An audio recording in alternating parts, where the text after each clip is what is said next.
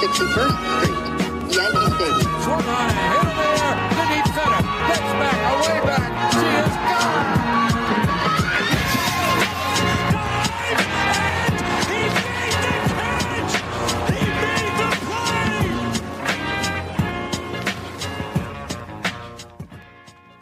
All right, welcome back to the Boys 161st episode 227. The Yankees have won some games. We're recording this one before the final game in a four game series against the Minnesota Twins.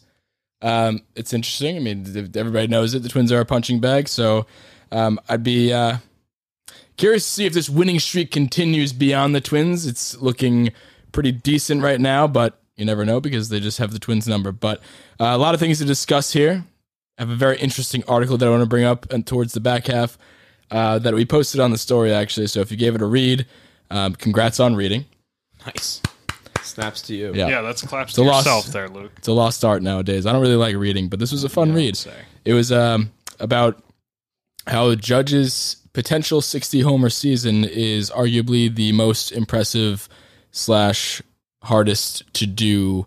Uh, you know, how the other people that have done it are Babe Ruth, Roger Maris, Sammy Sosa three times, Mark McGwire, and Barry Bonds. So uh, a lot of fun stats there. Some that you kind of could uh, could guess, some that you really really never thought about until reading this article. But link in the uh, in the podcast description. Give that a read, but we'll talk about it and other stuff. Just recapping what uh, what's going on in Yankees land right now. Like IKF is apparently uh, our new cleanup hitter. So how you how you boys doing? Great. Thank God for the Twins. That's all I can say.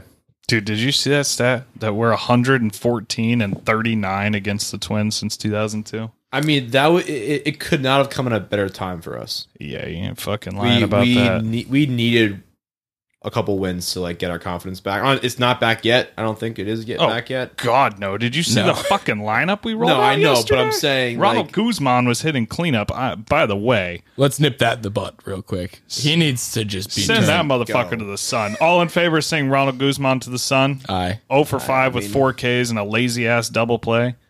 Doesn't, Murph? doesn't he hate the Yankees? Yes. Absolutely. Okay, boom. He hates the Yankees. New right? member of the Sun, Isn't- signed, although- sealed, delivered. Did I make this up, or is he like some guy that's supposed to like also be able to pitch? No, you made that up. No, Ronald Guzman's I like know, a I'm like pretty. I'm like pretty sure the idea was that he would be able to pitch and hit. I think that's just not Like correct. coming up or like bringing him up. Dude, he's like, like, I mean, he's 38. kinda He hasn't old. had an No, at bat like- in 800 yeah. days. I don't think he was here as a pitcher. Maybe he was. No, no, I mean coming no, up, he like, wasn't here as a today. I mean, like, I it meant, wasn't like- like an MLB ready thing, but I'm pretty sure in the minors he's pitching, but I could be wrong. I mean, that would have been in like 1936. Uh, yeah, I don't think so. Um, while we're on the topic of the Sun, we did not put IKF on the Sun. Uh, at the end of last episode, we said this before hitting record that we were going to.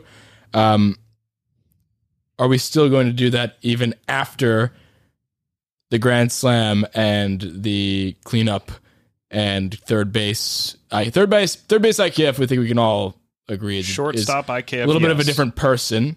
Yeah. So are we gonna split it down the middle and say like shortstop IKF is a different guy and he can go on the sun alone, or are we gonna do Interesting. the entire IKF goes on the sun and the I think here how about this? Murph, I think you're too Sit- big of a on. Sun purist. Since we all were I am a Sun we all were in There agreement we all were in agreement that he was going to the sun at the end of last episode. Let's just assume that we were good podcast hosts and we did our job and remembered to put him on the sun. Is this enough to take him off the sun, hitting the grand slam and playing relatively good uh, third You base? are physically painting me. Why? As a sun purist, because if he was on the sun, if we put him on the sun on Monday, I would not be ready to take him off today. okay, I think that's what we should how we should look at it we because didn't. we were put- supposed we to. didn't. We didn't put him on the sun. we were supposed didn't. to. There was. We were supposed to, but we didn't. And maybe that's a sign from the sun gods saying he wasn't ready. Shortstop on the sun yet. IKF is absolutely If on the Sun. Yeah, but then that gets too cute with it. No, it doesn't. It's our it own does. thing. We're having Um, fun with it. Who gives a I mean, we shit? can- he should never "Oh, play. ha, ha, Whoa. He should never sun." play fucking gonna- shortstop again on this team. And if he does, I'm immediately going to be pissed off and want him to be on the Sun again. And here's my thing, Murph. You can make the argument. Not you can make the argument. I just think we we lost a little bit of interest in the Sun. Forgot about it. He should have been on the Sun a long time ago, not just I Monday. agree with that. So- but he hasn't been. but we just we, we just neglected our someone on jobs as the the Maybe keepers of the. Sun. We, and we can own that. But now I'm not ready to put him on the sun now because if he goes back to short and stops hitting, I'll be the first person. when say he goes on- back to short and stops hitting. Not if, Then when. we'll, then we'll put him. Then we'll put him on the sun. Then until then, if he's playing third and he is He's got two well games at third, and he's got a hundred plus going at short. Forward, going forward, you don't know. I'm saying it. As he- a if Sun Pierce, you're willing to erase. You you are over here riding all fucking high and mighty about how you're a Sun Pierce. You're willing to erase 120 games of work over two. Listen, if we put him on the sun on Monday, Yeah, checkmate, fine. We didn't, checkmate, and he and, and I'm not ready to put him on the sun right now. checkmate. That- I think you're being a little ridiculous. On Monday, I could change my mind. You're being ridiculous. right. That's fine. He's not So, are, so he's not on the sun. Not yet. Ridiculous. This rule that it has to be absolute unanimous is just ridiculous. Why? We created this Because him. I, no, I'm not inside. Are you what? No, I thought about it for a second. I'm not inside. He knows I have a point. He, I know, I know, he has a point, but He does not have. A I made the point. I made the point. You're going to erase 125 games for two? He should have been on the sun a very, very, very long time ago. He's Sully, you were talking terrible. About pulling him off the sun based on his last two games. No, I was, I I, was. I, I was, pra- I was just posing the question because I assumed that the across the board here we were going to be all in agreement that he was already on the sun. We just forgot to put him there. That's why I think Yeah, we put shortstop you IKF on the sun is because he's not going to play third much longer. He's going the minute, the minute we touch a playoff game, if we even do that, or a game where it's close enough, you know Peraza is going to be on the bench. It doesn't matter if he's hitting 900. So that- he's going to be on the bench. IKF is the shortstop of this team in any meaningful game. You know it. The two of you sitting in the fucking room with me know it. I don't For agree. better or for fucking worse, IKF is going to be starting as shortstop in important games for this team. I don't think so. So that's why I'm cool with putting No, I think shortstop you're right. IKF. I think that third base IKF is the anomaly. So we'll Wait, let him. on, we'll can let I, him can I just free. throw in? Can I just throw in a couple fun stats with uh, just IKF in general? Man, I'm pissed. Um, really, well, let's let's dive into that conversation a little bit. But I just wanted to, while we're on the topic of IKF, he is uh, seven for ten this season with bases loaded. So that might be one of the one one of, one of the uh, one of the stats that Mr. Boone looked at when uh, you know that's one of those stats that I think somebody in the analytics department walked into Boone's office was like, and right after the the grand slam was like, hey. Did you know that I can have a seven for ten with bases loaded? And he was like, put him at cleanup. That's that's our cleanup hitter right there. So he's seven for ten for bases loaded, and he has more RBIs with runners in scoring position than Carlos Correa has with the Twins. So I thought I thought that was that's the shortstop that we were supposed to get versus the one that we got, and I think based on that stat and that stat alone, we got the better shortstop. So Pretty bold of you to assume that putting him in cleanup means. stat. Uh, and uh, this is from our good friend Playoff Tanaka. Since the trade deadline, you want to hear know. some players that have a lower He's WAR so than fucking IKF? funny. a WAR lower than IKF since the trade deadline. Yeah, I saw This that. is so blasphemous that I don't know if it's actually true. So we might need to fact check. like it very well might not. it's be like true. Vlad Jr., Juan Soto. Juan Soto, Vlad Jr., Jose Ramirez, Pete Alonso, Yordan Alvarez, Kyle Schwarber, Rafael Devers. Well, I, I believe the Kyle Schwarber thing because he had the exact same amount of home runs as Judge, and then he still has less than forty, which is crazy. And he's the next closest to Judge, so I, I don't I don't doubt that one. The rest of that list is ridiculous. Um, I don't know how much WAR you get from one Grand Slam, but I think that's that's what IKF has gotten, and that's probably what the rest of them have not. And I, I haven't really seen much of their names in, in recent. I wish IKF would just just leave him at third. Don't ever let Donaldson play again. And everybody's happy. He's happy because everybody doesn't hate him anymore. Well, but I talked about it last episode. That's that stat with the WRC plus with our entire lineup, and everybody. The the thing we were pointing out was that Judge was the entire offense. Everybody else had like a twenty something WRC plus since August fourth, and Donaldson had ninety. So like, I don't know if that ma- that doesn't really matter to me, but you know that the people that are in the walls of Yankee Land making lineup decisions see that he's actually been a, a average hitter, and they're not going to not play him. I think they're going to play him, and like the bat you got to follow the money too, and he's he's getting the bag. They're going to make sure that he's earning that paycheck. You know that. So I know that. I know that nothing that they're going to do is going to make sense, and that's why I'm upset. Is because as it's constructed right now, if I had to make a, a playoff roster tomorrow or a playoff lineup rather, Peraza would be at shortstop. Peraza would be at shortstop. IKF. I would put IKF at third. I don't even know if that would be necessarily true. I think I'm not dead set on IKF I'm over, not over either. Donaldson at third. I Oh, think I am. You are? Oh my I god, mean, what's yeah. the real difference there?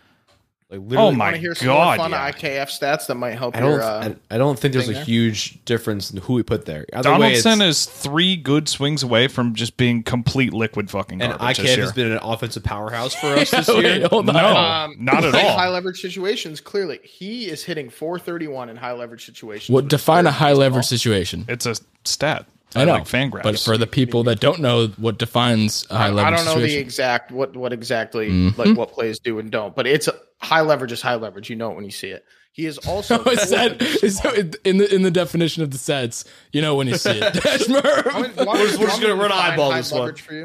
All right. what? He also is hitting 400 against 96 mile an hour plus pitches, which is fourth in baseball.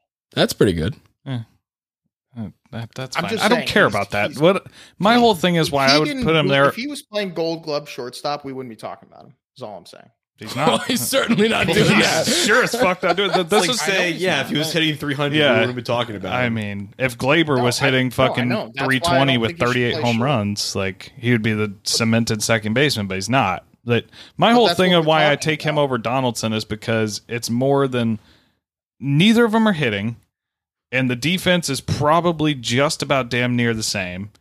At least, at the very least, he provides speed. You have to dig into the shit of speed. Uh, if you hit a ball on the ground, at least he can fucking beat it out. Donaldson either strike. I don't think he strikes out as much. Advantage IKF. I never thought I'd be defending him. He doesn't strike out as much. He probably grounds into just as many double plays because he just fucking rolls over everything. That's his whole life. But I don't know. I think he provides a one extra dimension Donaldson doesn't. If you count the offense as being fucking non-existent for both of them, the glove is the same. At least he's fast. I get. I think this is turning into not who would you prefer at third base. I think it's who do you hate less. I hate Donaldson more because he's a shitty person too. At least That's what I mean. I think tries. that's what we're that's what we're talking about here. It's who do you hate less? And actually, well, I didn't bring this up on last podcast either. And before this is obviously before the uh, IKF Grand Slam, so the entire paradigm shifts after that. But I was going to ask, who do you think was a more hated player on the Yankees, uh, IKF pre Grand Slam or Gary Sanchez? Gary Sanchez. Gary Sanchez is IKF was getting a lot of hate. Yeah, but I've I don't think I've hated a Yankee in recent years more than Gary Sanchez. I, I I think I hate. I actually think that I hate Donaldson more. He's such a I think douche. you're- Did you're- you see him? but like Gary, No, just, did Gary you just see- looked like he looked just like he didn't give a fuck and just defeated after every single at bat. I'm so tired of watching Donaldson pimp flyouts and fucking singles. Did you see him the other day? He hit one off the fucking wall, pimped it, got thrown out of the second. Was like, aha, I'm going to do a push up in the infield. It's all fun and games. We've lost fucking 30 in a row, but that's okay. I'm going to do a push up and make everybody laugh. We're like, no. I did see You're somebody. a fuck. I did see somebody interview him. I don't know who it was, but somebody, I think it was somebody on TikTok was interviewing him like the dugout and they were like asking about how he pimps home runs cuz he's when he was good, he was always doing like the chicks dig the long ball thing. He was pimping home runs and all that. It was fun. And they were asking him, you know, why did your home run pimp change this season versus another one? Like, what are you doing differently? Whose home run pimps do you like the best? He's like, yeah, what I've been doing a lot recently. Well, and I, I paused there, spit out my water. I was like, a lot. You're pimping home runs a lot, Mister Sir. You only have twelve, and you actually twelve is way higher than I thought he had. Uh, but regardless, I thought that was funny when they were. He was in the midst of a very big uh, dry spell, and they're asking him about pimping home runs. That guy sucks, man. He just sucks. At, he sucks as a person. He sucks as a player. I I do not like him. I don't like. I didn't like Gary Sanchez at all, but I hate Josh Donaldson. Like Donaldson- it physically hurts me to watch him play baseball. Donaldson has been. I mean, it's it's honestly what would you prefer when you're talking about Donaldson or, or IKF offensively slash defensively, whatever. I think defensively Donaldson's better. Um, offensively, it's what are you what are you trading? You're trading slightly more power at 12 home runs for the year versus IKF's apparent power that he has now at three home runs, but three in the last like 24 hours, basically. Um, he's batting 267. Batting average doesn't really necessarily matter, but he, you also add 17 stolen bases versus Donaldson's two. So uh, OPS plus is about the same at 95 and 87 in favor of Donaldson. So I don't know. Um, Uh, all the stats are relatively even. It's, it's what would you prefer? A little bit better defense in Donaldson or a little bit more speed to balance out the lineup? Are we really getting that much more defense in Donaldson? No, Nope. There you I don't really don't care. Like I literally, I don't care would either. be- but I we're will talking be- I about will be- this is something to talk no, no, about. no. But like in terms of the lineup, like those two people changing doesn't phase me whatsoever. I could see either their either of those names in the lineup any given day and be like, okay, whatever. Yeah, neither of them. You're Like, just it like, oh doesn't- fuck yeah, he's starting. No, now? it's not a Doesn't move the game needle for changer. me. It's- It's, it's- just like it's an automatic out, but how automatic as long is as, it? as long as one of them are, as long as one of them are playing third base and not shortstop, I'm fine with whoever's playing there. I don't give a shit. I just thought that that more are more more RBIs with runners in scoring position than Carlos Correa has with the Twins. So was fucking hilarious. play Donaldson, then pinch hit IKF in in uh, Serious risk question. situations. What? Serious question. Do you guys actually believe? And I wasn't saying this as a joke because I have zero faith that the Yankees will do the right thing. Assuming Peraza, he had an awesome couple games yesterday. Obviously, his sample size is pretty small, but assuming he goes out and he hits over the last month, is there any shot that you see him starting in October? Because I I, don't, so. I don't think there is. I think there is. I think that if he plays for the entire like the rest of the regular season almost every day and does what he's doing, it makes sense for him to play short and IKF to play third, especially if IKF keeps it up at third. But yeah, like well, like Dude, the said, way the way this gonna team's the right playing, thing? the way this team has been playing, and I've been saying it forever. Like, I don't care. I really don't care who it is. I hope it, I hope it's the young guys, but whoever's playing well going into October, just fucking keep playing them. I I, I don't want to get cute with this whole thing. Like, put the best team out there, and whoever is playing well. Well, that's that wasn't that. That's not the question. The question is, do you think they'll even let him a play enough to be considered playing well, or Well, b even if even if he is, do you think there's a chance that they bench him? Because I I legitimately believe if we come down this stretch and barring like he hits 600 over a month, I think if he hits let's say 290, he hits a couple home runs and he plays good shortstop. I think he. I don't think. I don't even think he makes the postseason roster. That, that's how that. little I faith. that's how little faith I have in the office, uh, in the front office. That has nothing to do. It has nothing to do with his ability. It has all to do with. I don't think that they're willing to make that decision because they want to save egos and they want to continue to prove that they're the smartest people in the room.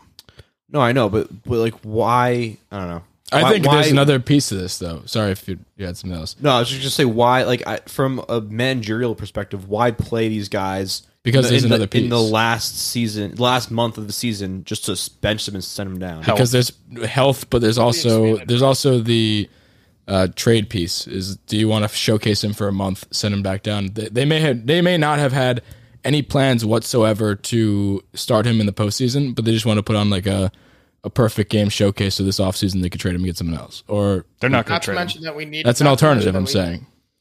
Not to mention that we needed a spark. We got that time service manipulation thing out of the way, Right. and then two infielders are on the IL. So That's- when yeah. Rizzo and DJ come back. You know who knows, but the timing was there. Yeah. and so hopefully he plays well enough to force their hand, and they have to keep him up there. That's the But- thing, and that's yeah. that's what I brought up the other time was that because and now for those of you that are listening for the first time, now that he is up, but we were saying before that because it was after a certain date, I forget what the date was, but they were allowed to bring up Oswald Peraza and not lose a year of service time. It, this year is Yeah. he's just it, But also, like, but I don't know if this is your point or not, but playing them in, on like having them in the playoff roster just elevates their trade value even more. If that's if that's their, I don't if that's their purpose, you don't think so? if he No. plays well enough for one month, and then I think it's it's more of the fact that they don't want to put him out there so much that he against playoff competition, so that he gets exposed and his trade value goes down. So I think if he pl- in in the per, best case They've been scenario, good teams though. They've but been best playing case playoff scenario, teams. he the Twins best played the Rays. absolute best case scenario, he plays well for a month. This is for them. I'm saying he plays well for a month, and then he they just put him back down, and they have more value in this already top prospect. And that that would just have. be dumb. I have, That's I'm just telling you what they're probably. no, I know, seeing. I know. I have bad news for you dumb. guys. He's not getting traded. So I'm just saying this is it's it's a byproduct of what they're doing. They they aren't going to play him over Donaldson. You know that. On top of that, they could bring him up. You get the spark. It's a two for one, and you build a little value, and you maybe you give them some exposure too. No, it's true. We've talked about it. They the don't other really problem. care about the end result of October. They care about making it to October. So if you get the spark and you this is what you and need you make to the win. fans happy. Yeah, this is what you need to win the division. You call up your guy. You you win the division. You get the first round bye. Like everybody's happy, go lucky, whatever, and then you can just send them down. Yeah, people will be outraged, but you're still going to make your money in the playoffs. What are you saying, Murph? I don't. I don't think that it's like that black and white where they're thinking. You don't think it's that black and white? No, but the problem because listen, there are. Are we watching the same team? Listen, no, but look, there are four people coming back. Where's his place when DJ comes back, Rizzo comes back, Bader comes back, Benintendi, who knows, and Carpenter. We were talking about Carpenter having being the right fielder in the playoffs, like a couple of weeks ago. No, ago. we weren't. We were talking about first DH. hurt. Yes, either way, or then having Stanton in right, whatever. You're gonna tell me you'd rather We- have now- Aaron Hicks, I mean, Marwin Gonzalez. All these No, people are going to have Hicks, bench Marwin spots Gonzalez. over him Yeah. as it sits right now. This is the whole point I'm trying to make. What even if it's not Peraza, it's going to be Cabrera or it's going to be another guy. I'm saying don't get comfortable and excited with the. My whole point is bigger than just him. It's don't get excited with the young guys that are providing this spark because there's a zero percent chance. I would say Cabrera maybe like a ten percent chance, maybe less than that because he had a bad couple games. That He's been eith- struggling. either of them make the postseason roster because why would they? Yeah, Listen, you have five guys coming back who I just mentioned, and then there are four easy send downs. You have Guzman, he's gone, obviously. Hopefully Andujar forever. probably gone. Florial gone, and then I would think that they'd send down the Castro, but who knows? He could be helpful in the playoffs, but I, I doubt he's. And But then Cabra- who's the fifth? But Cabrera Is is more valuable as a bench player. You don't have to convince us. He can play wherever. But so that's the thing is that when those five guys come back, it's going to be between you know Marwin Hicks and Peraza for, for who's on the chopping block, and I don't think that it should be Benintendi Marwin, but- and I don't think that Carpenter are going to be ready for the first postseason series. That's just full honesty because a hamate. I don't know why he thinks he'll be back by the end of the month, but Hamate- you don't just recover So- from a hamate no, it's a broken bone. coming back, coming back at all versus coming back and being productive and being like, shaking off the rust. Like we were talking about, Can I Um, finish about Carpenter real quick? we were talking about Carpenter and having Well, to shake off the rust. Did you see his update yesterday? It was bad. What? Oh, That's what I'm saying. that. Is that, that that's what I was getting to? Is that that's why I don't think he's coming back either. The update yesterday was like, yeah, it shows some recovery, but it's behind what they expected for him to return this month. Right. So with all of these players, and I saw Andrew from Bronx Pinstripes mention this, and um, what the Yankees were probably trying to do in September, when they were not in September, but their eye on September was probably going to treat that as a spring training of sorts uh, to get people ready. This is when they did have a big lead in the East. They don't have that luxury anymore, so they can't just treat it as a uh, get right two weeks, three weeks uh, leading into the playoffs for all of these guys that are coming back. Like you mentioned, DJ, Benintendi, Carpenter, Bader, uh, Luis Severino, all, Rizzo, all these guys, huge guys, and even Seton, who just came back. All of those guys, they were going to treat as a let's just keep, and they're going to still do it. It's going to still be a, a get right September for October, but they don't have the luxury of guaranteeing themselves a playoff spot. They're just going to have to because either it's you know don't run them out there every day, give them rest here and there, and they don't get built up. And then what are you doing? But you're trying to chase wins with the guys that are healthy or this, that, the third. I don't really know what they can do, but they're kind of fucked and they're between a rock and a hard place. And they just, it, the, the main thing here is that they lost the luxury of being able to just have a, a nice leisurely September where you brush off all these dead bodies basically that are, that are injured and coming back and just get them ready for the postseason. So um, I'm expecting hurt rusty people if we do make it going into the playoffs and it's just not going to be uh, a good brand of baseball. The odds are definitely stacked against us. Yep. So I mean, you look at it right now. Your leadoff hitter, your top two leadoff candidates are both hurt and either going to be coming back in the playoffs or right before the playoffs, and Benintendi and DJ. That's a huge loss. right, and a three hole hitter, and Rizzo gone. Stanton, he's not on the IL yet, but he's hurt, and I don't think he was fully healthy when he came back. I think that was a necessity thing. I think if the Yankees hadn't lost like 16 out of 20, he would have sat down for another two weeks. I'm just saying, you're. This isn't like we lost Hicks. This isn't like we lost IKF or Donaldson. These are big, yeah, big pieces of this lineup. They were what were making it churn in the beginning of the year yeah. and we're expecting them to come back off injury and, And just lead be you, good. Yeah, and lead you through a postseason. That's why I'm saying is No. I, I saw Dan Rourke posted this on his Yankees Avenue page and said ALDS game one isn't until October 11th. Understand how far that is, and this very much could be the best case scenario lineup for the Yankees. Uh, on paper, this looks good. It's Benintendi, Judge, Rizzo, Stanton, LeMahieu, Carpenter, Torres, Trevino, Peraza at shortstop. That's it. we just talked about the Peraza shortstop thing. We don't think that's going to happen, but all of those names look great on paper. But we, will they be built up? Will they be rusty? Like that's all, and that's in best case scenario. They all come back.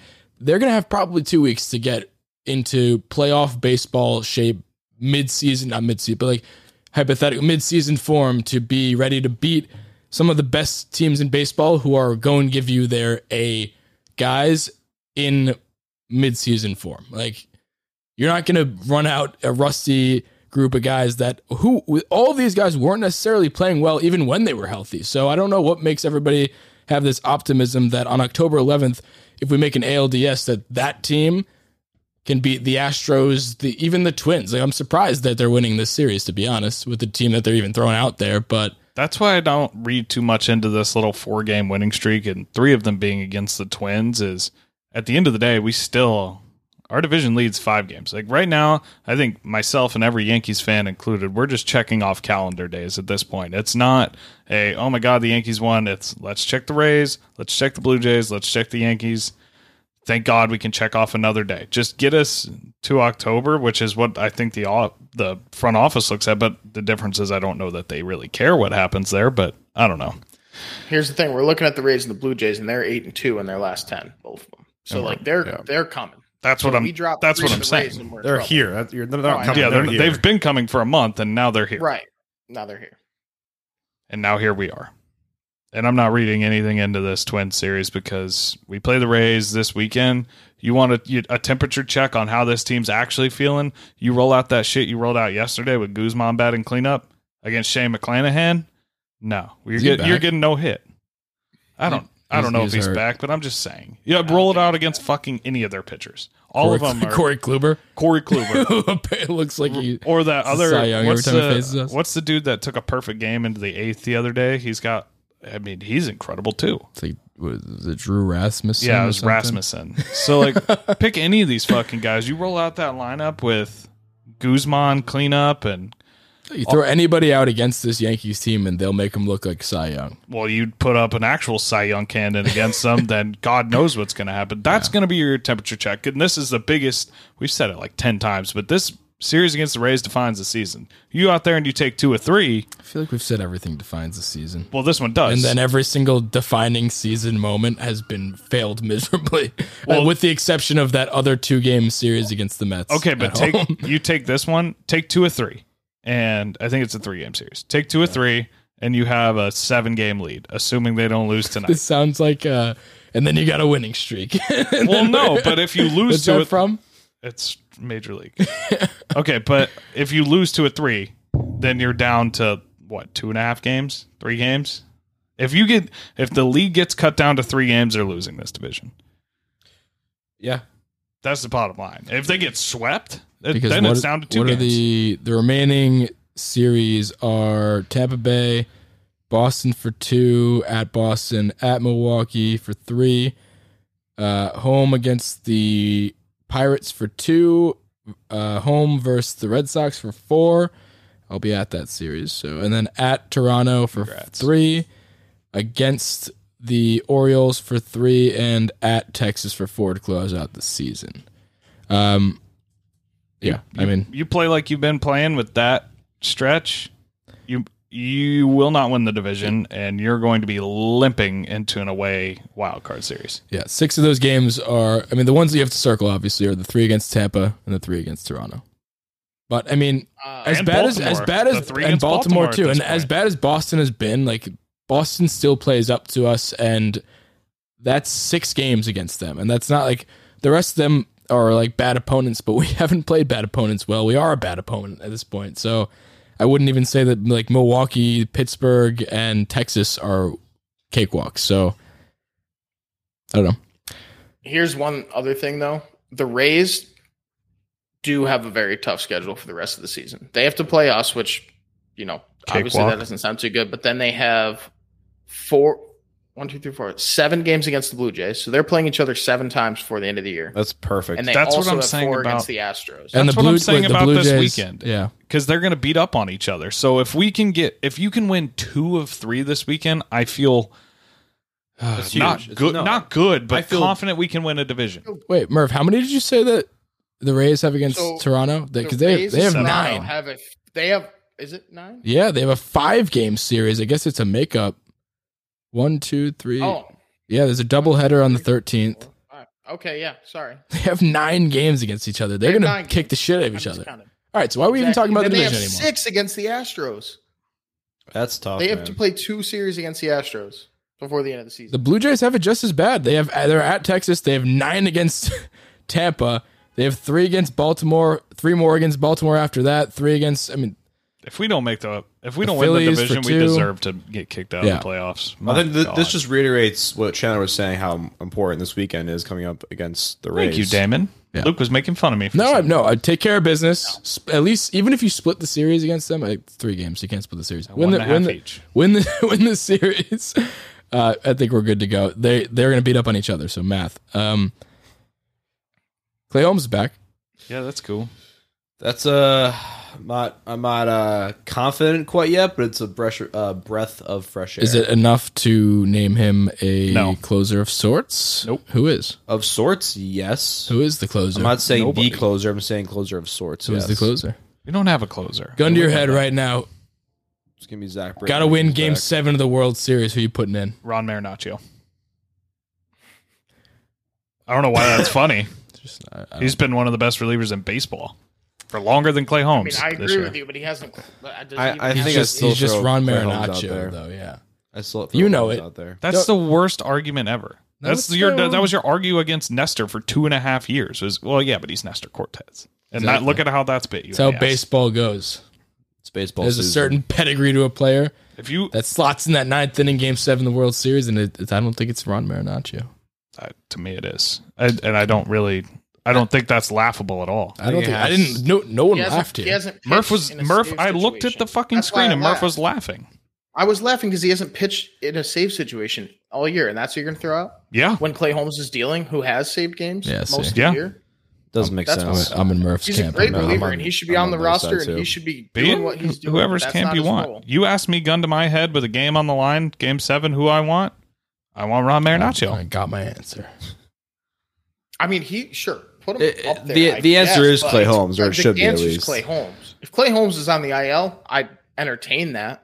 But I think Wandy over him too. No, What's the deal with Chapman? Dude, Is he coming Wandy's back? been unreal. Wandy has been unreal. I don't think you guys respect Ron Marinaccio. I at do. all. I'm just, but he's he's never I closed do, the game before. Look what happened to fucking Clay Holmes. He Who's the- your go-to guy? Who's your go-to Chandler. guy? Damon, who's your go-to guy every extra innings game, which we have every fucking not, night? Not the point. Not it's Ron point Marinaccio with a guy on second to Not preserve a lead or close it. It's Ron Marinaccio every time. You know, I'm with you. Not my point.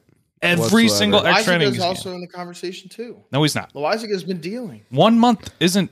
No, no, no, no. Dude, look no. what happened to Clay Holmes. He was the best pitcher in like Yankee history for a stretch of games. Went to go close out some games, and then he fell apart. See, like Murph mentioned Loaisiga, you mentioned Clay Holmes, even Chapman's in this conversation. He's totally not going to be, but I'm just saying I mean, he- those hurt those names. I know he is. I'm just I'm making a point. Those three names have to do less than Marinaccio does. Like all else equal in a vacuum, those two pitchers pitching like Loaisiga and Clay Holmes only have to pitch well for like a week or two for the Yankees to be like okay because Yes. of their past pedigree. They'd be like okay, he's good enough to like didn't me cause- what- done it. I know. I'm just saying didn't to ask me not cause an uproar. are gonna do. Ron Marinaccio literally has to do continue to do what he's doing and be be better than Loaisiga and Clay Holmes by X amount. Like He, also needs to close a game he, once. he's, he, he doesn't like, Like, he's he never doesn't closed a game before. He doesn't control his own destiny. Is what I mean. Like he he has to outwork other people. The other two have to just show that they're competent.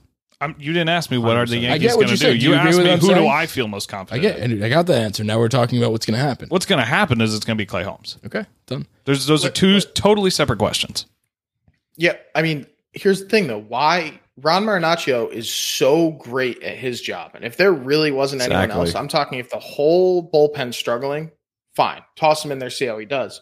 But you have four or five viable options in the bullpen right now who have been in that situation. Why why are you going to jump? You're acting like And he maybe has. you He's like the up. fifth inning mop up guy. Like he's not. He, no, he, I know he's a- not. He's a keep the game close for the sixth and seventh inning guy. he's not keep it close. He's lock it down. That's what he's in Sure, there for. it, and lock it down. But He's the guy two that- inning- he's the middle inning. That's- Throw two if we need you, and you need that in the playoffs. So he's his value's there. Why are we gonna The most why are we telling thing to me the- is about how he can handle that situation is every single game that goes to extra innings, every single one. If it comes down to it and he's available, he is the first guy out there to shut down that inning with a runner starting on second base. Every single time. Good, Every time that he has not pitched, that's him. And you're tell me that he that. can't pitch in high leverage? No. I'm not saying he can't pitch in high No. leverage. I'm saying he has his role. Why? And he's doing and he's bang up job in his role. One of the best relievers in baseball, like you said. I agree with all of that. And I'm not shitting on Ron Marinaccio, but you have Clay Holmes who's has 19 saves and is pitching well. I know he had that little bump. You have Wandy Peralta who has three saves, pitching pretty well. He hasn't done great in the ninth inning, so maybe not him. But then you also have Licky who's done pretty well in that. Oh my inning. fucking god. I'm what just are we saying, talking it's- there are about here? people who have saved games on your roster. If you can look me dead in the eyes and tell me No, you'd rather I'd- have I'd Lucas take Licky closing a Licky. game than Ron Marinaccio, then this conversation's But over. who- the 'Cause fact that's that they- asinine. The fact That's that they have. I- I'm with Murph. No, the fact right. that they have I- saves on their on their belt means that this is what the Yankees are going to do. They've that's that's their like them showing their hand is like, hey, we trusted these guys to get saves. They got them. What makes you think anything is going to be different in the playoffs? I honestly think it's. I think it's more to Murph's point. what are you about- laughing at? Lucas Licky over Ron I didn't say that. I'm No, just no, no, saying. I didn't. Say, I didn't here. say you. Are, you are taking that way past what I'm saying. Yeah. I, my point is, he has his role, does it beautifully, and we don't need him to fill the closer role. Dude, I think that's more of why a point to him? anything else. Like if if if That's- we have someone who can get the job done and he's perfect at his role, then keep it that way. Don't fucking don't change it if it's not If it broken. ain't broke, don't fix it. You asked me, gun to my head, what I Why, want. why That are you is going to it. keep bringing that up? We, we've we've established there's two different questions, and you, we've answered both now. God. Want to talk about the article? Sure. It's a lot of fun. Um, so essentially, this article was saying that Judge had the toughest path to 60 home runs, and he's, I mean, obviously, we're assuming he's going to do it, but he's at 55. Um, I guess I'll preface this just to make it a fun little conversation. I guess we just do this check in every every so often. Do you think? What do you think the percent chance he has to, in your mind, to break Roger Maris's record? I mean, pretty fucking good chance, I'd say. That's exactly what I was looking for. Like Put a number to it, seventy. Chandler. Does he have 55? I would say I'm going to price his right Damon with like 68. Lower. yeah. Damn, you could have said sixty nine, man. Murph? That would've been funny. 61? I see what you did there. Ah, I see what you did there. But like, Uh, also kind of a realistic number. Yeah. I don't think it's a closed case. Like, No, I mean home runs come in bunches. He's currently hot. You you just got to hope that that hot streak continues. I mean, he has like what twenty games left. I think we have one He's on month pace exactly. for 65 right now. Yeah. But, but so- you go three games without one, that drops to 60. Right, like he didn't hit one in. Right. If he That's doesn't hit one today, then it's it, like that that graphic, which I love by the way. Every time they put that graphic down, the chasing history one with him versus Maris, that graphic, you know, that's exactly to a science of where Maris was. It's not a pacing thing. It's to the game. Like Maris, one game in three games from now could have had a three home run game that is just going to bump that number up. You know what I mean? If Judge doesn't hit a home run, home run for three games, and there's that one Maris game where he hit three home runs, like then he's no he's behind the eight ball. You know what I mean? So I don't know. I th- I I think I'm I think he's really going to do it. I think he's going to be like closer to I seventy think three I think there's just like it just kind of aside from the fact that mathematically he's on pace to do it, I think that just the storyline of everything happening, like there's no way he doesn't do it in my perspective. It's like he him and like his mindset and this whole season of him betting on himself, I think he goes- out there and breaks the record. Like that is just the perfect ending to the season that he set out set out. Yeah, watch it. Watch it be like he goes out and he tries to bet on himself. All this, and just breaks records. Like that's insane. breaks the record, and what's his name? The fucking president of the Yankees. Randy Levine. Randy is still gonna find a way to shit on him. Yeah. he's gonna sh- he's gonna shit. He already did. He just did shit talk Judge. What do you say? Wouldn't even talk about yeah, that. he didn't like shit talk. He him, did though. but It he was, a like, backhanded shit talk. yeah, he was like, we know his value. It's just a matter of basically like if he knows his own value. He's like, Yeah. it's just getting a yes. Like we know what he's worth. Like, all like right. we have this value out there for him. We gave him an offer, and he was basically saying, and let's dive into this a little bit because we didn't talk about it on the last podcast. He was basically saying that you know you're not worth this much. We offered you this much. I mean, that's just gonna come back to smack us right in the face because value is derived from what everybody else perceives it as, and as soon as he hits the open market, that's his value. And somebody will pay more than we will pay or we have offered. So the the gall that Randy Levine has to say, like, oh, we know his value, he's got to come around to us. That's just a losing battle. You're going to lose Judge if that's your mindset. not- If that's the mindset for re-signing Judge, that he'll come around. You're the Yankees. Why not? He'll come back. Like you're going to lose him within seconds because somebody else is going to give him three, more north of three hundred million dollars for like eight years, and he's going to. Uh, people are talking about him getting. I guess it was A Rod, so take it with a grain of salt. But he was saying he's going to be north of a, the first fifty million per year player.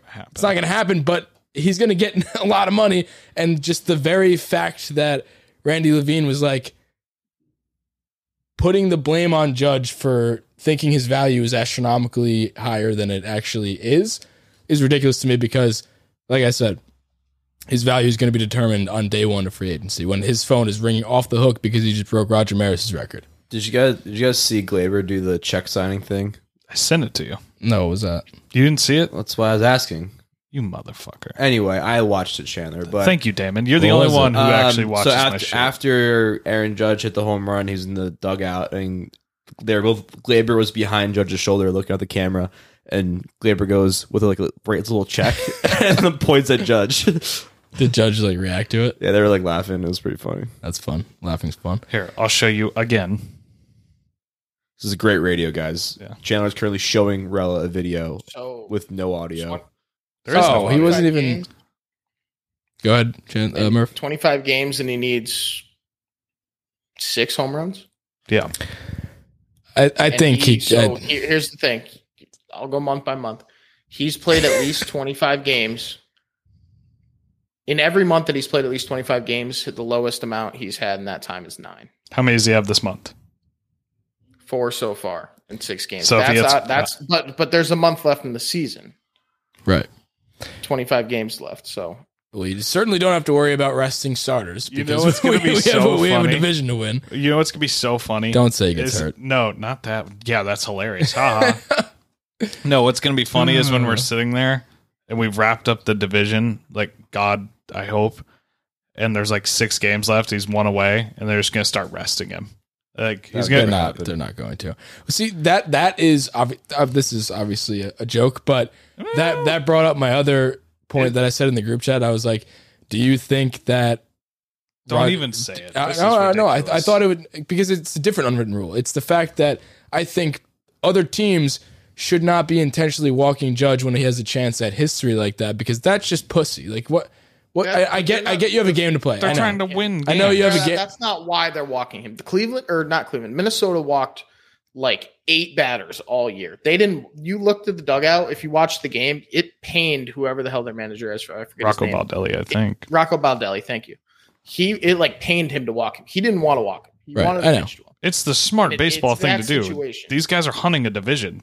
I know. It's just It's not like when Barry Bonds got walked hundred and whatever times in that one season. I, and it, was it the season he hit seventy three? He still got walked that many. times? Yeah, he had he had like 400 Yeah, plate There you go. appearances. It's, it's not that. Or yeah, at bats, rather. that. yeah. All right. They're not well, going to intentionally walk him with the bases loaded or the bases empty or anything Right. like that. Yeah, I just that think would- it's- that would be That just like that's an unwritten. That's rule what I there. mean. That's what I mean. Like just not to face him in a situation like that. That's an unwritten rule. Like don't intentionally walk him just because he's you think he's going to hit home run. Like let the guy have have a chance to make some history.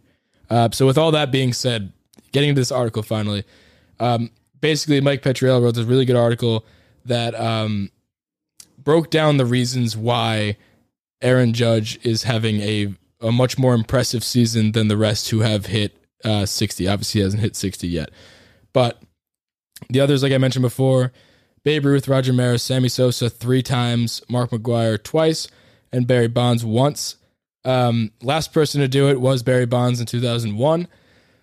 Aaron Judge in 2022 is at 55. So the things that he brought up, um, basically just the cliff notes, and I guess we can go piece by piece and then just react to each uh, each factor here. So the one thing that he said was uh, Judge is one facing more pitchers than anybody else on this list has faced, and as you know, facing a pitcher, different pitchers, they're different arm angles, different funky delivery, all this, that, the third. I mean, Judge has is projected to have will he will face 250 pitchers by the end of the year. Babe Ruth in 1927 faced 67. Roger Maris in 1961 hit faced 101 pitchers, and the trio in the uh, turn of the century trio, the steroid era, faced around 200 apiece. So Judge will have faced more pitchers by the end of the year uh, than any of them. And just a fun stat with the 1927 Yankees, uh, they use 10 pitchers all year, both relievers and starters. So that just, I think this goes more to the the tune that just like the way baseball is has changed and the modern uh I think I guess this goes hand in hand with the other point that I was saying is like starters just aren't going as far into games like that old adage, not old adage, the new adage that you know, people come out by the third time of the order because both the pitcher is less effective and the batter is knows the pitcher more and is more likely to hit him better. But I guess I'll just stop there and let you guys react to that. Yeah, I mean, was what was the other stat that um The amount of pitchers he's facing is 250 versus 67, 101, and 200. no, it was the one the other one about uh Babe Ruth was like he's he like the third time through the lineup or something like that. He had the Oh, most- Babe Ruth has yeah, 31 of 31 of Babe Ruth's 60 home runs yeah were one. versus starters and through the third time of the order, that that to me like just speaks volume right which there. is 50 to like 2% and Judge has 19% of his home runs Yeah. in his season. I'm honestly surprised that the, the steroid era guys that the number of pitchers they faced was that high. I thought it'd be a little bit lower than that, but um, I mean, it was like the 20 late years- 20 years 90s, ago. early 20s. It- the at game least has had changed a ton in 20 years. Yeah, but they still had relievers. Like it wasn't like Babe Ruth. Yeah, but, it like, was we're- like we're if you're from a- pitching until your elbow literally is no, I know, melted on. I know, ground. but I'm saying like the game has changed a ton, and relievers have a much bigger role nowadays. yeah, Right, and that's just showing how starters are were throwing back in the day. It's just like they're way, used way less often nowadays because of injury, and I think it's mainly because of that third time through the order thing, which is not a joke. It's No, it's real. it's real. Like people are hitting. I, I'm not going to cite the actual points, but he went into it in the article, so definitely give it a read. Like the OPS numbers are higher third time the, through the order with for everybody across the board, and then just with the starters throwing less nowadays, it's just like it's not just the number of pitches. Like those back in Babe Ruth's day, the relievers were only used in case of a disaster. Like the modern bullpen isn't at all what it used. Like you never used any relievers. You had somebody throw till their arm fell off You had ice.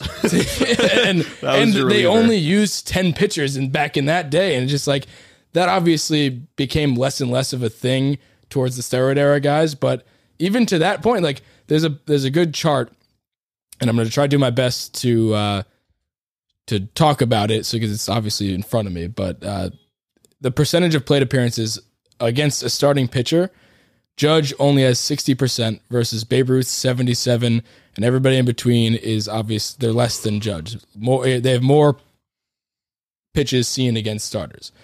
And then third time through the order against the starting pitcher, 17% for Judge, 35 for Babe Ruth and everywhere in between for the rest of them. It's just he's seeing less pitches against starters and less pitchers through third time through the order. And actually a really fun stat was that the fourth time through the order um the major leagues in 2021 combined for just 50, 526 plate appearances against the starter the fourth time through the order, and Judge has two.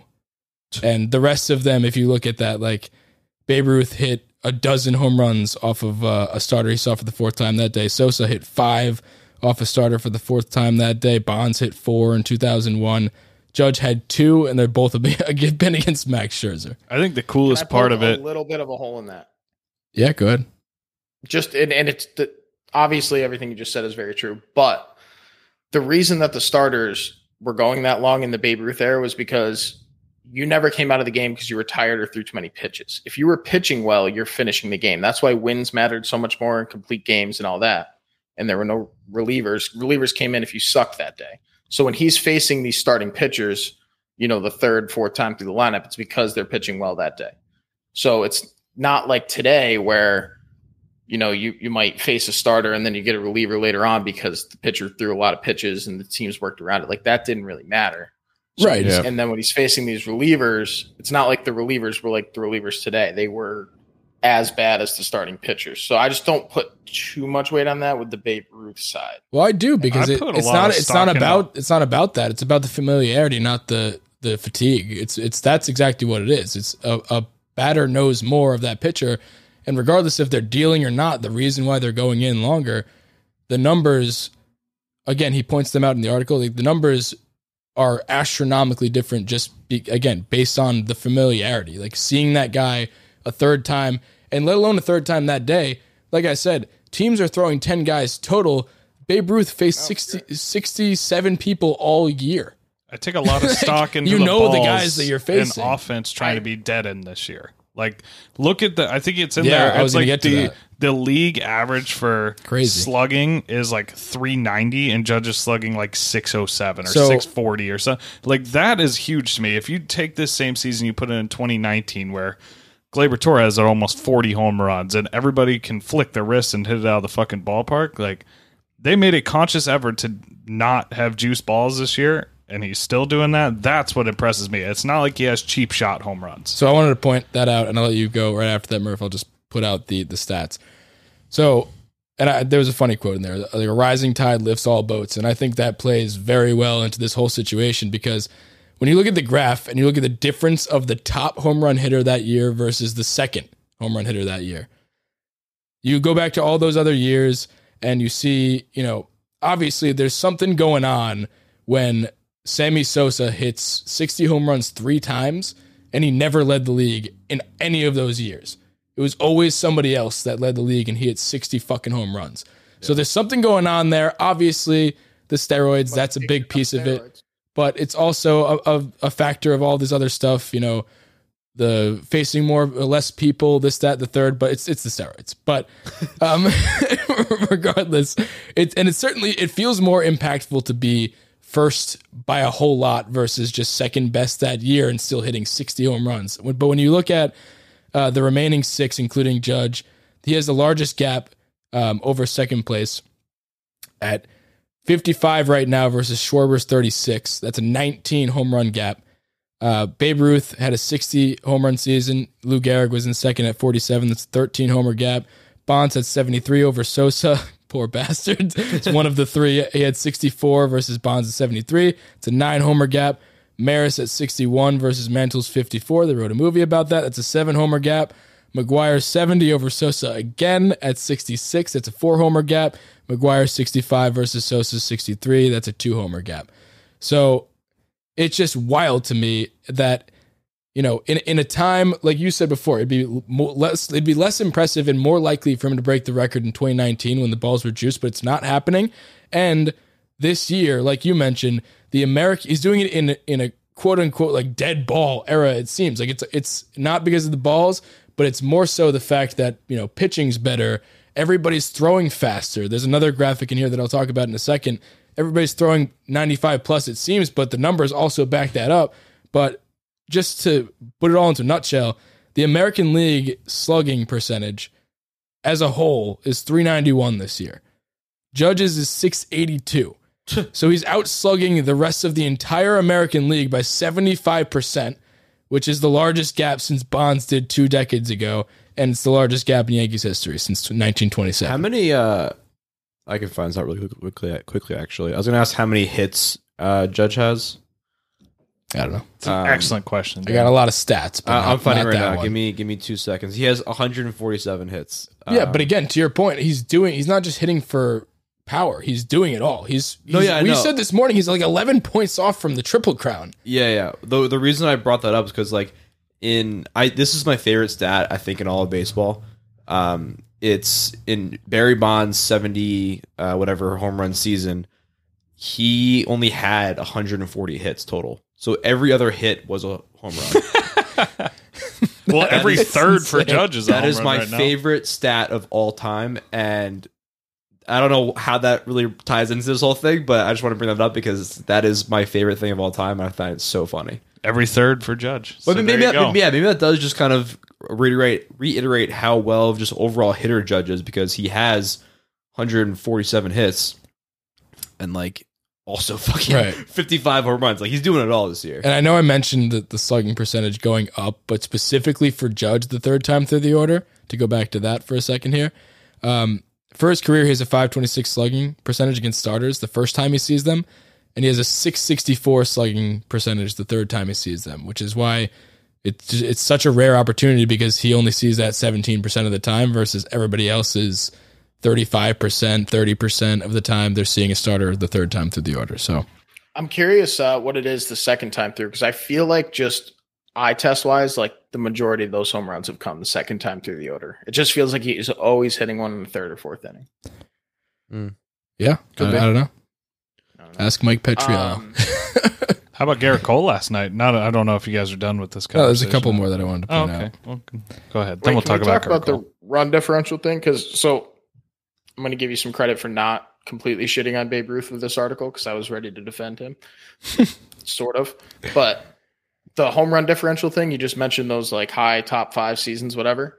Babe Ruth had led 35 home runs over the next guy in 1920, 1921, and then 26 and 26, and then 23 in 1928. So like those aren't there are bigger gaps there. And Right. I was, that's So- crazy. That- As the resident Babe Ruth hater, I will counter. That's not a brag.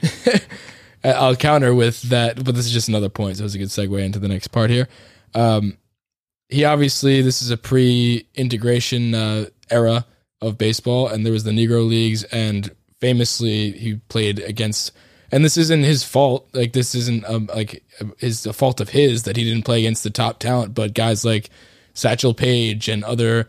I know Murph has more names that he was mentioning today in the group chat when we were talking about this, but he didn't play against the top talent of the league. I make the funny argument that he played against electricians and librarians and stuff like that, but I mean, he didn't face some of the best pitchers in baseball. So just, I mean, Judge is, and Judge is facing the best players in the world. So he's doing it against the best talent. So Yeah, absolutely. Hope he does it. there were some other funny ones in there. Expansion era. Yeah, there was some other funny ones in there that I didn't really put as much stock in. The expansion era is one of the the good ones, but one more fun one that I'll let you talk about the expansion era is the, just the travel, which I, I don't think isn't a isn't a, you can't like write it off completely. I just thought it was fun to compare um, that Judge and the rest of the Yankees have will have traveled three, 32,755 miles on the year, and that's nearly four times as much as Babe Ruth did in 1927. He's traveled 8,000 8,000 I- miles. I, really want, I, that's a stupid stat. I don't think it's a stupid stat. I think it's really It's a stupid. I think it's fun. I, I don't. I'm not putting as much stock. I mean, obviously, the other points to me are what All right, actually are makes this article about, like, their valid. health and like how right? He ate hot dogs for breakfast. seven. Yeah, Judge is six seven and is like working out every day. And Peak Babe Ruth physical was smoking condition. cigars like in the dugout. No, I just, I think that was just fun to compare. But the other big one, and then like I said, Murph, you could talk about the expansion stuff because I actually didn't really fully get that. Was just and everybody knows this and everybody talks about it. Is that the pitching is just better nowadays? And there's a really cool graphic that shows that you know fastballs are being thrown less, but when they are thrown, and this is as compared to 2008 uh, to 2022, and it's just a graph. Um, fastballs are hap- in 2008 were being thrown what was it? It's 56% of the time fastballs were thrown compared to 2022, where there's 50% of fastballs being thrown. Uh, but of the fastballs that are thrown in 20, 2008, only 12% of them were above 95 miles per hour. And of the fastballs thrown in 2022, 32% are thrown above 95 miles an hour. So balls are balls are flying and people are throwing just less fastballs. You're getting there's no no such thing as like a fastball count anymore. So, um, and for Judge too, he's a guy who hits two thirds of his career home runs against the fastball. So he's seeing less fastballs. So if you place Judge in a different era, even like I'm com- comparing to 2008 or even before that, 1990s, he would have faced more fastballs and slower fastballs. So Well, Aaron Judge just grounded out, so his season's over. So, So- let's go ahead and he's a fraud. Yeah. But Murph, did you want to talk about the expansion era thing? No, I mean, I don't think that's that big of a factor because the idea was that since there are expansion teams, there are new pitchers who wouldn't have been in the majors that they're facing, but who knows how many home runs that actually accounted for. But except for Babe Ruth, you know, all of the McGwire, Bonds, Sosa years with this many home runs have all been And Maris. Within and Maris were within four years of an expansion. So that's just Yeah. it's like that kind of seems like a little bit of a coincidence because obviously there are other factors, steroid factors. Yeah. But yeah, I don't know. there's one big driver and it it starts it's a, it's a needle but um no I, I did think that that was the one thing that i took from that is that you know uh, like there's a few teams that might have added like there's 20 new pitchers and those pitchers might have been minor leaguers so those guys are now facing guys like the barry bonds the poor bastards and like it's pretty much like that rehab assignment that DeGrom goes on. He just mows down minor leaguers. It's that, but on the other side for minor leaguers coming up and Yeah, but how many of those pitchers did they really have home runs off? No, no, it probably not that many, but it's just something of note, I guess. But the the big driver there was for sure the steroids, and I think Maris was just coincidence. No, it's it's one of the most. It's definitely the most impressive season in my lifetime, except maybe Miggy's triple crown. It's by far the best Yankees single season I've ever seen. I thought you were going to say Miggy's Rookie of the Year campaign in 2018.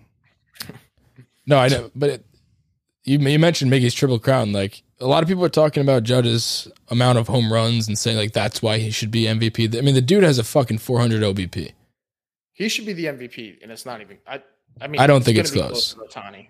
I don't think it should be close. It should. It should. It should be. We talked about this last episode, but I, I just think, oh, this is ridiculous. What he's, I, I just wanted to go through this article in depth just to show how actually, actually crazy it is.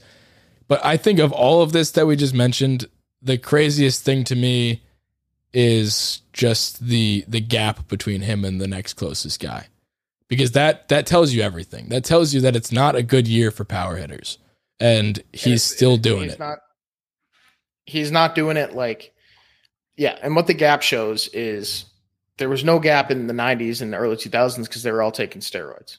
Yeah. And then you know, so there's no there's no factor like that where you can kind of point it out. Like he's so far ahead, and obviously I just talked about the Babe Ruth gap, but that was also a different game where nobody was hitting home runs. He was the first guy to do it, so no shit, there's going to be a gap like that. But he's play, yeah, it's just, and you have to have a special season like that if you're going to beat Ohtani for an MVP. And I think that's the thing that we're kind of not considering is because Yeah. the reason Ohtani's getting MVP is because oh, it's something nobody's done before. He's a unicorn, whatever, and that's all well and good. But Judge is doing something that we haven't really seen before in this era. and of probably won't happen anytime soon. I mean, Uh, yeah, afterwards. this this record has stood since 1961. Yeah. So and it stood through the juiced ball era. It stood through the steroid era. It, like it's it's it's actually insane. And I, I know we've talked about it pretty much the whole season because it's been the only fun storyline to talk about for the last few months. But now that it's within striking distance, I would be so goddamn upset if it doesn't happen. Yeah. Well, he's got time, so let's see what happens.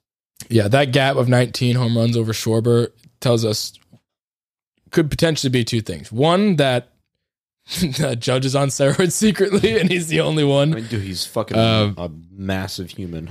Yeah, imagine we injected Judge with steroids. Just imagine. I, I, I don't know. It's crazy. It's great. This is What's just next? We have a football game happening soon.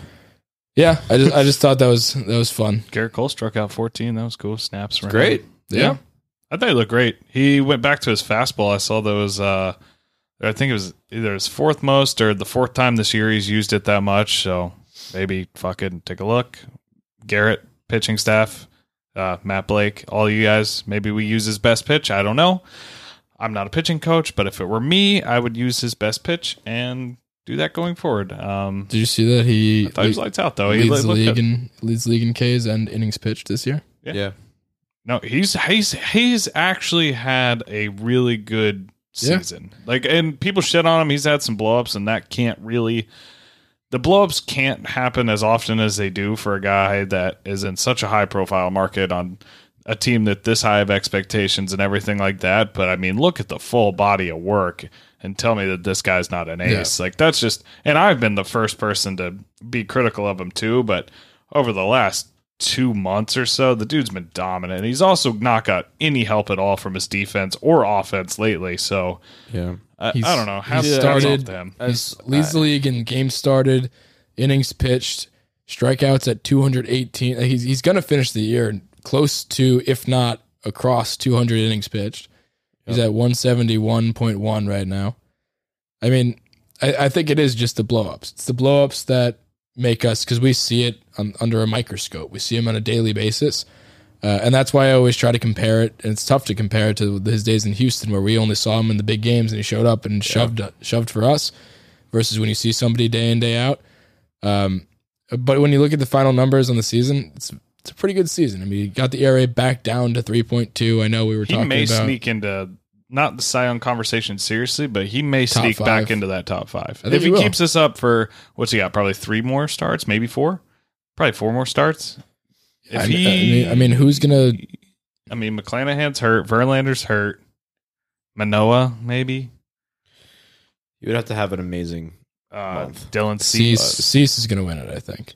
I think he, I think I think Yeah. the whole like Gerrit Cole conversation is like it's obviously so much easier to talk about when he does shitty because we're like, oh, like he he should be doing so much better. Then like he again he had 14 Ks and pitched a gem the other night and we barely talked about it.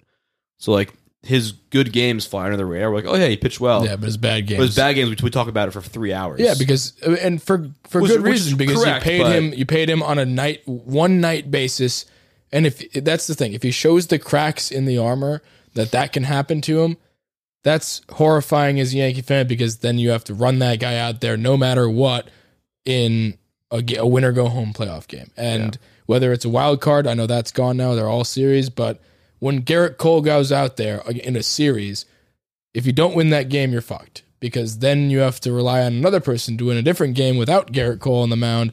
So, especially with this offense as shitty as it's been offensively, it just yeah. I mean, that's why it's easy to to freak out about the Gerrit Cole stuff. He's Yes, still leading the MLB in strikeouts. Still Garrett Cole. Yeah. Yep. That's why I said it a couple episodes ago, and I, I stick to it that I think this year is kind of an outlier. I think he's ran into some bad luck, and I think he's kind of let his blow ups actually blow up. Um, I think going forward, he'll probably limit that. Fingers crossed. So I, I don't know. I, I he's throwing as hard, if not harder than ever. Everything still looks sharp.